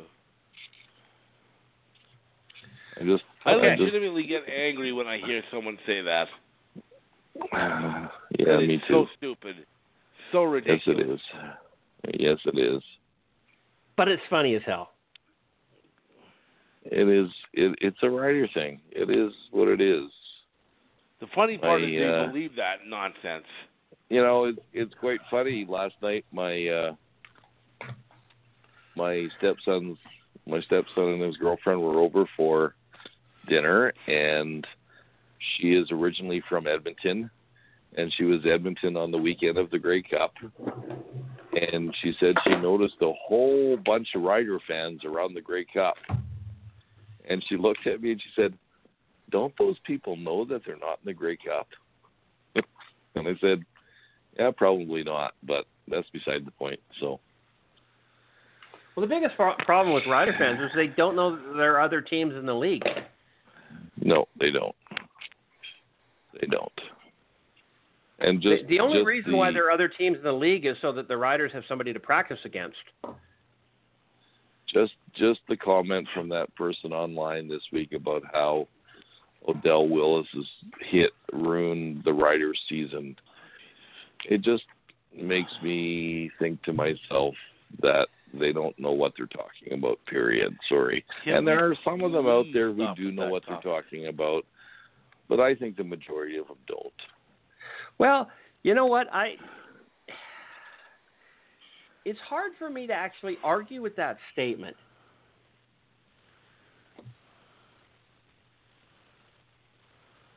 I mean, think about it. Um, Zach Collaros was taken out of the game for the rest of the season by one hit. After Zach Collaros left that game, did anybody honestly believe that Brandon Bridge was going to take the Saskatchewan Roughriders to the Grey Cup? No, but my point Nope. is, my point is, intelligent football people realized that Zach Collaros wasn't going to take them to the Grey Cup either. Uh, With that words pop- right out of my mouth. With that pop gun, pop gun offense, it's not like you had the leading quarterback in the CFL with the leading offense in the CFL, and he gets taken out with a late hit. It well, that wasn't the story, okay? No, wasn't a late that hit. wasn't the story, He wasn't that good. right? No, I, I understand that, but I the the qu- comment from her or whoever it was was that that hit wrecked their season. Well, it did because Zach Collaros was gone. They lost all hope. The players weren't playing. Whatever else, whether they would have gone any further or not in the playoffs is totally and completely irrelevant. They had absolutely no hope with Brandon Okay, Bridges guess quarterback. Guess what? The Calgary Stampeders lost all of their starting receivers for the majority of the last part of the season. There's no way they're going to win the Grey Cup now. It Who all goes to attitude. It all goes to team coaching. It all goes to team everything. Okay. One yeah, but you have to is- admit, if if you lost Bo Levi Mitchell, your season would have been fucked. and if you compare if you compare Zach Collaros to Bo Levi Mitchell, you're an idiot. No, I'm just saying Well, the Calgary yes and Stampeders no, lost all of their receivers, but they didn't lose their quarterback. If they had lost their quarterback, it would be a different ball game. I don't care how all-star your receivers are. If your quarterback is not there, then you don't have a quarterback. And and Saskatchewan did not have a quality second-string quarterback. Brandon Bridge is not a, a starter in this Yeah, league but whose by any fault means. is that? It's Saskatchewan's fault. Of Okay. course it is. But then who's Yeah, Toronto, okay. who's Calgary's It- backup? wait, whoa, whoa, whoa, would you wait, believe? wait, would wait, you have won the quarterback with Nick Arbuckle? In 2015, when Matt Nick or sorry, Matt Nichols, when Mike Reilly was knocked out for the first nine games of the season, they obviously didn't quit either because he ran the table and won the Grey Cup that year. Yeah. So you you you got you find alternatives. It's that simple. It, it, but it's different to be taken out in week one or week two of the season, or being taken out in Well, week twenty-one. But it also goes back to it also goes back to team sport. Okay, it's a team sport. If you don't know, have an I'm, I'm the effective- first one to say that. If you don't have an effective backup, that's your problem. Nobody else's. True. Who, who's the Calgary backup? Uh, you said it, Arbuckle, Nick Arbuckle. Would you? Would Calgary have won the Grey Cup if Bo Levi Mitchell had been injured in week twenty-one? Don't know. Don't know. Never I would have seen gone would on you, limb would you and bet say money no. on it? I wouldn't. I, I I wouldn't bet money on it, but as you have said numerous times, Bo Levi Mitchell wouldn't be as good on Saskatchewan or Hamilton or Montreal. And, Well, and but that's, I stand Nick- by that comment. Maybe Nick Arbuckle would be better than he actually is if he played behind Calgary. You don't know. Yes, Well, I no- no, wouldn't of bet money on know. it. I wouldn't bet money on it because the quarterback, being the backup quarterback, he doesn't get as many reps. He doesn't get to play with the first team offense. He doesn't have uh, chemistry with receivers. There's all those things involved. Okay, Correct. but it but it could happen. Oh, yeah, yeah, of course it could happen. You know, the the, the planets Anything can align and, and miracles can happen, and you know, we are in the dawning of the age of Aquarius here. once again, that Will's old fallback thing is who would have bet on Marcus Crandell to win the Grey Cup in 2001? Not Nobody. me. Right? I mean, shit happens any given Sunday. We know that the, you know the, Right. the cliches. They're all there. Right? They're all there and they're they're there for a reason because it happens. It Right. absolutely happens, right? Who would have bet money happen. that Toronto would have made the playoffs last year, never mind win the Grey Cup? We all Nobody, said that yeah. they were going to be the bottom of the league. Yep. Shit happens, right? Whenever you you- Absolutely. you, we we open our mouths and say something, somebody out there is trying to prove us wrong. Good for them. Good for them. But the the bottom line is that person wasn't wrong. It ended their season prematurely. They did not have the opportunity to move forward because their quarterback was gone the season. I'm not defending a Rider fan. I'm just saying that they're not wrong. They're not 100% right. I mean, it's like saying that Johnny Manziel gets knocked out of play in the tw- in the week 21 and ended the Montreal season. Well, yeah, there was other things that happened in the year that that cut your season short. Although Saskatchewan was vying for top spot in the West, top spot in the league, right up to the, the last week of the playoffs, and then they lost the Until they met until they bet until they met also they also met a better team. Yes, that's quite true. Okay. Including four weeks before that when that team played Winnipeg with their top quarterback, they lost thirty one nothing. Nothing. I know. I know. I Nothing. know. I know. Zero. I, I un- I understand all of that, and I So you you, could have put a it's not lost on pylon in me. there and they still would have got zero. they had a pylon in there and they had zero. Um, yeah, But I get what you're saying. their chances of winning another game was greatly reduced by that Odell Willis hit. Sure. Or you could say their chances of winning another game were greatly reduced because their defense didn't take their defense didn't take the ball away like they had all season and scored points. Yeah, Could say that too. But of course, of course we can. We can say a lot of things, but it, it, it, the fact is, it was greatly reduced without their starting quarterback. And you could say Yep. that about any team. You can say that about the BC Lions when Travis Lulay went down at the beginning of the season, and we got Jonathan Jennings back, Right. right? And then later in the season, he went down again. Right. Okay, our odds of winning another game were greatly reduced by our Sure. starting quarterback leaving the field. So there, uh, her comment's real. It's valid. Whether it's the only factor, it's the deciding factor, it, it's irrelevant. Her comment is real, and I, I, don't even know if it was a female or not. It just sounds like a ridiculous comment. And then once again you once again you could go back and say it was a football play, it wasn't a dirty hit. Yes, it Oh, was it wasn't a late dirty hit but it wasn't a dirty hit. no, I, Okay. It was a football play. Even Chris And Jones said it was players- a football play, and he doesn't hold when any. football you know- players hit each other, some of them get hurt. It's part Yes. of the game. Yes, fact, fact, and that's why he didn't get suspended like Jonathan Rose did. Okay. Every season ends with a little bit of a sour note as Ottawa receivers Greg Ellingson was arrested for DUI. Well, it wasn't really a DUI, it was failure to produce a breath sample at a roadside stop. What is the appropriate punishment for him? Well, okay, he's an Ottawa Red Black. The season's over. He's soon to be a free agent. You possibly dole out any type of punishment. Who are you to punish somebody under these circumstances? He's not representing your team. He's a free agent or soon to be. And okay, so what are you to? What's the Ottawa Redblacks to do to him? What's the league to do to him? Well, the league's not to do anything to him because they didn't do anything to Charleston Hughes.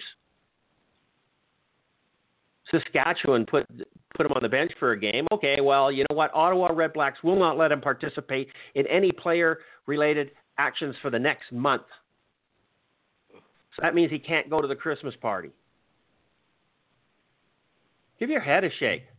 It's off season. Who gives they- a shit? Do they have Christmas parties? Because most of the players disappear at the end of the season. I know it was. I was being facetious. Yeah. Okay. What can they do? Will, any ideas? What can they No. do to Greg Ellingson because he failed to produce a breath sample at the roadside stop?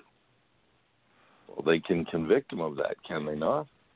Oh, we're not talking about the courts. We're talking about the Ottawa Redblacks. They can't do anything. He may not even be on their team next year. Exactly. He could retire. He could get released. He could walk in free agency. The team could turn around and say, "Well, you know, you're a bad boy. You got a DUI. We're going to take ten thousand dollars off your salary." And he could look at them and say, flip him the bird and say, "There you go, bro. I'm out of here." Because he's one of their best receivers. What would you? What would they do? He's under no obligation to them. It's ridiculous. No. Charles, you got some thoughts on this one? Yeah, Gonna I take mean, a counter, gonna take a counterpoint? You want to suspend them? What do you want to do? Come on. No, I mean they're take not. a counterpoint. I, I, whoever the the league could suspend them for a game if they really wanted to.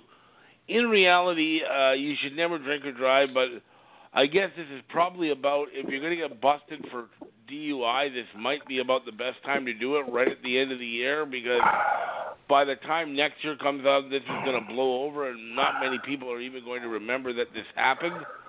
The league could send a message and sit them, say we're going to suspend you for a game and so on. But the problem is they've set a precedent. We talked about this back when it happened with Charleston Hughes, that the league did not suspend him at all. It was actually were a team silent. suspension. The one game they said, in fact, I don't think they even commented on it.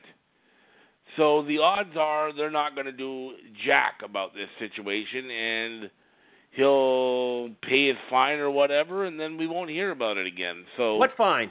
Um, pardon me. Oh, you mean you mean to the well, courts? I mean, to the to the courts of the city or whatever, because uh, Yeah. they typically don't put anybody in jail for that. But um, hon- honestly, uh, nothing is likely to happen to this guy.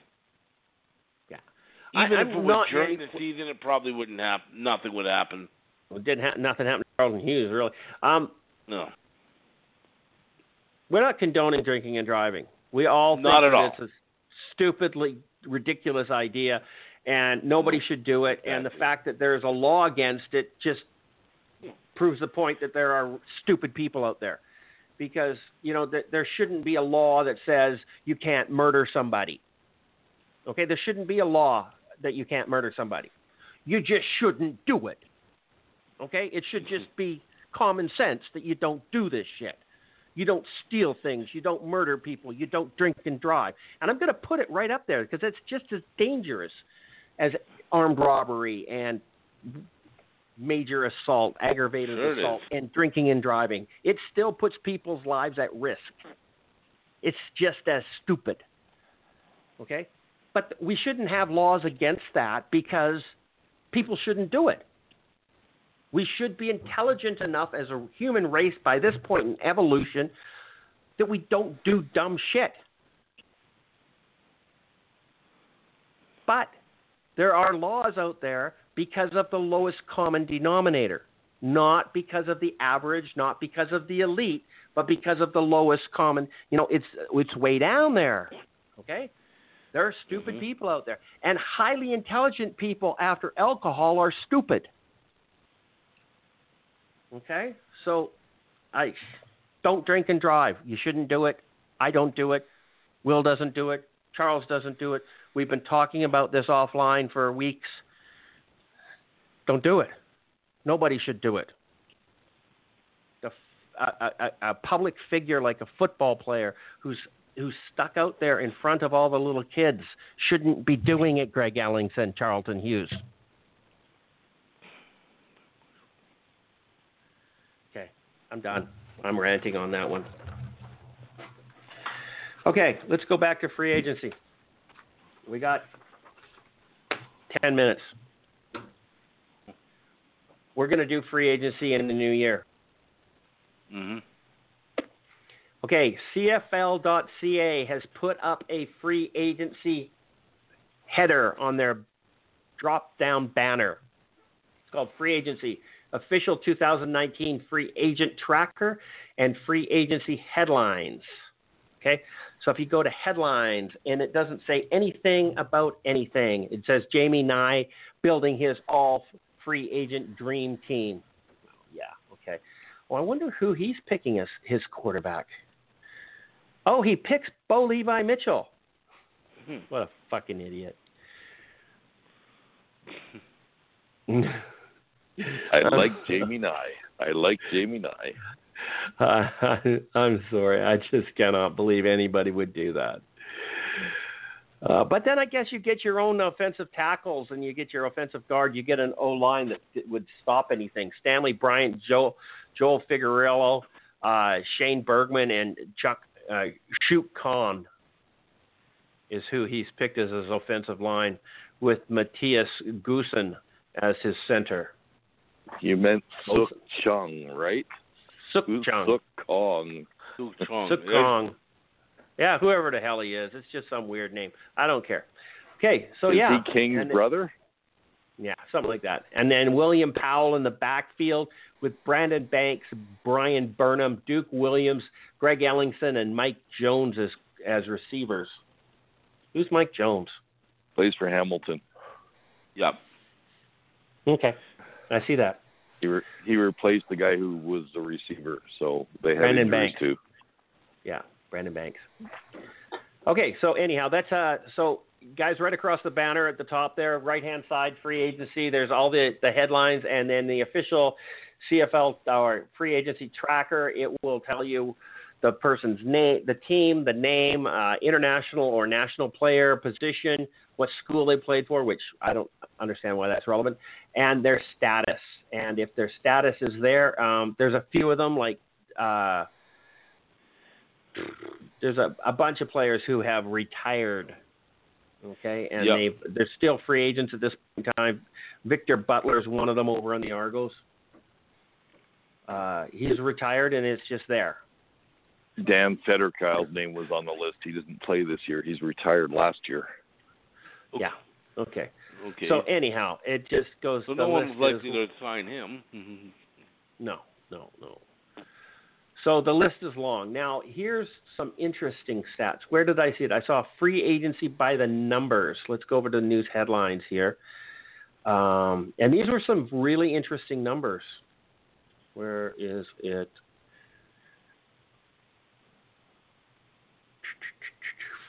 Free agency by the numbers, free agency glance. Okay, this is out by CFL.ca staff. These are some interesting numbers. Total free agents 322, 15 free agent quarterbacks, 26 league low free agents for Saskatchewan Roughriders. That's rarity, eh? League high 50, 43 free agents for the Toronto Argonauts. How many players are there on a team, Charles? Um, Hmm. 54? 54, I believe. So that's 11 Argos are not free Yep. agents. The entire fucking team. Calgary's got 41, Edmonton 40, BC 37, Hamilton 37, Ottawa 34, Winnipeg 33, Montreal 30, Saskatchewan 26. There are 24 free agents that remain on the list but have retired. It's 137 national free agents and 185 international free agents.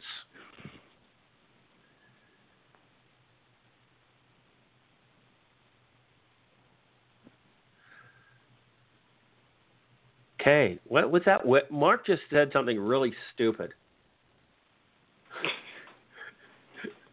Drew Willy is the top free agent. No one in, is in his league. Just ask Kyle Walters or Jim Barker. Jim Barker sold well, the I'm, farm I'm to thinking, him in Toronto. I'm thinking, you know, I'm thinking Drew Willy Winnipeg has gotten better. I think Drew Willy could challenge Matt Nichols for the starting position.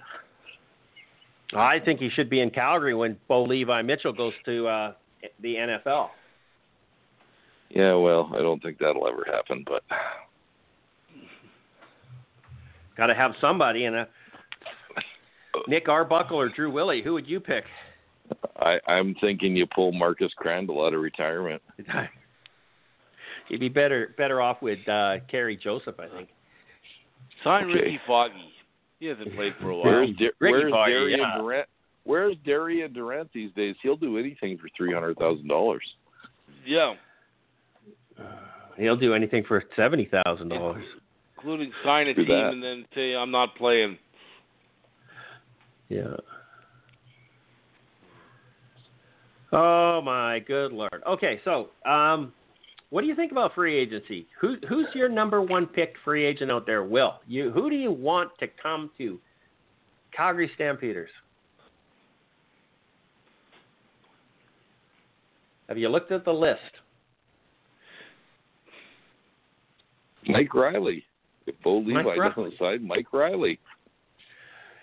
Yeah, yeah. It's, it's, it's not a tough one, eh? That could be a question to anyone. That would, yes, the fans from every uh, um, CFL team, they'll probably give you the same answer.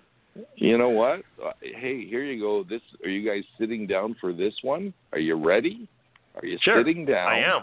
because I, I don't am. I don't know I don't know what his problem is, but maybe it would be solved if he came to Calgary because they have quarterback coaching gurus, Jonathan Jennings. Hmm. I, I personally think Jonathan Jennings is heading to Saskatchewan. He has I- ability, Seem to think that too. but I I don't know why he would do that because he obviously needs help with something, and he's not going to get quarterback coaching in Saskatchewan. He's so you would think that Jonathan Jen- uh, Mitchell goes to the NFL. Calgary brings in Jennings. Go on and win a Grey Cup. He's got enough talent I- to do that. He'll certainly have much You better see, protection there. here you go. I'm confused. Okay, I'm confused because two years ago he had the talent. Okay, Yeah. and I mean, there's lots of people who listen to our podcast, i.e., Todd Mogi, who thinks he's talentless. Okay, but Yeah. he did win some games for BC. Oh, he looked Let's amazing face it, three years ago. absolutely, Absolutely He amazing. did. he did. So what happened? I'm sorry. He to lo- say he he's lost the edge. talentless is nonsense. I don't think Todd He's actually still said he was talent. talentless. Yeah, but Todd is not a He, Todd is I know he not said he was Jonathan never a Jennings good fan. quarterback, That's correct. Yeah, there was never which any I faith also in him. disagree with.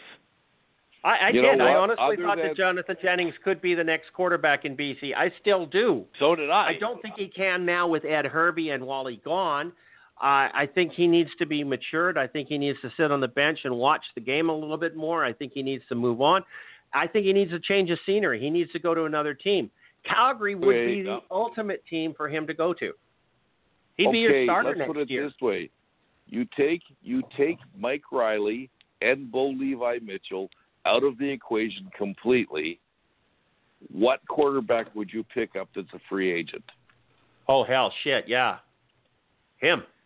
There's a ten million dollar question. Okay, you got Brandon You're Bridge, Zach Collaros, Darian Durant, Cody Fajardo, Kevin Glenn, Trevor Harris, Jonathan Jennings, Travis Lulay, Bo Levi Mitchell, Bryant Monzi, Dakota Prukop, Ricky Ray, Mike Reilly, Drew Tate, and Drew Willy.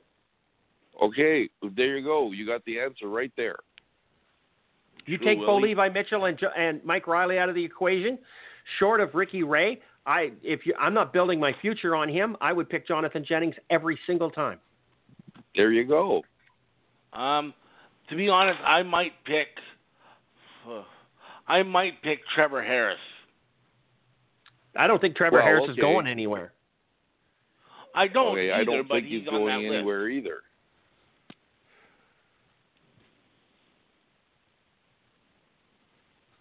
But I just picked him because of that list.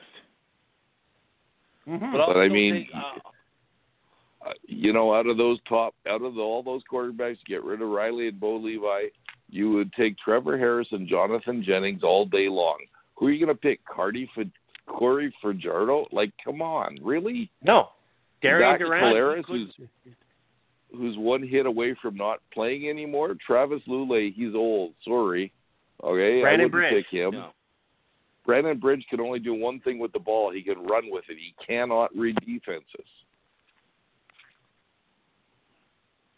This year, let's face it. Oh hell yeah. So do I post this question on Let's Talk and see in a poll and see who who wins this poll? Yeah, you know because? I want to should, see. 'cause I'd, I'd love to see I want to see who here. the stupid answers are. Okay. I'll guarantee you, it's gonna the number one answer is gonna be Darian Durant. Oh, God. Yeah, please post this. Hey, I'll guarantee you. Okay. hmm The, the the funny thing is, is that these quarterbacks who all have a team beside them, the team beside Darian Durant is Winnipeg.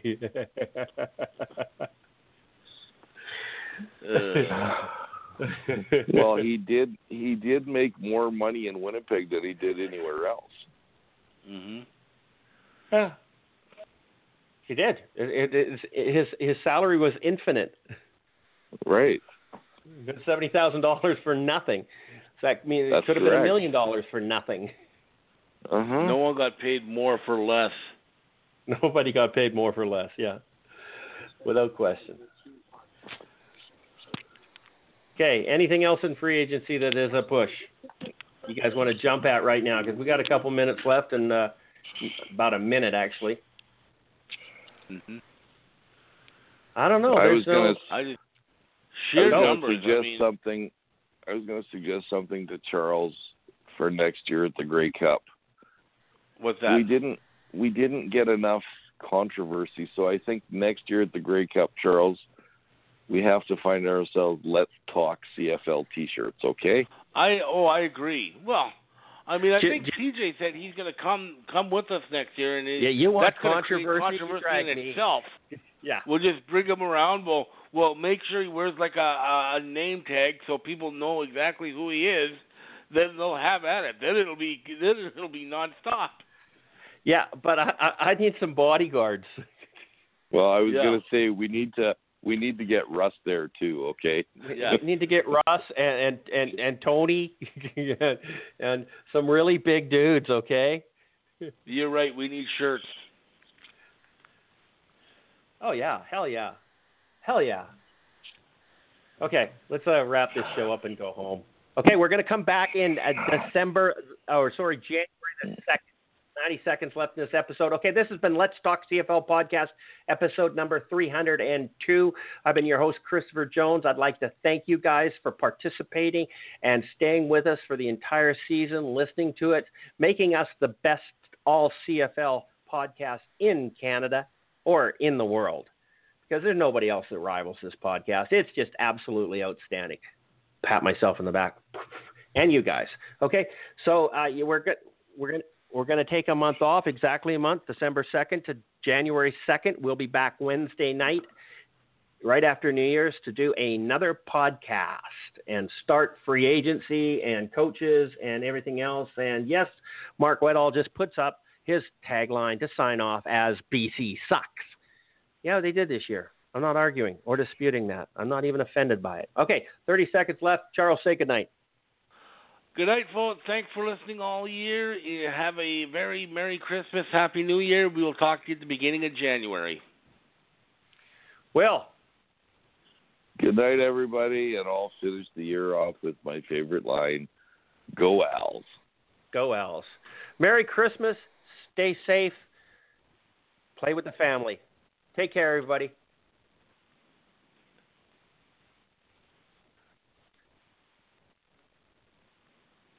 Lucky Land Casino asking people what's the weirdest place you've gotten lucky? Lucky? In line at the deli, I guess? Aha, in my dentist's office.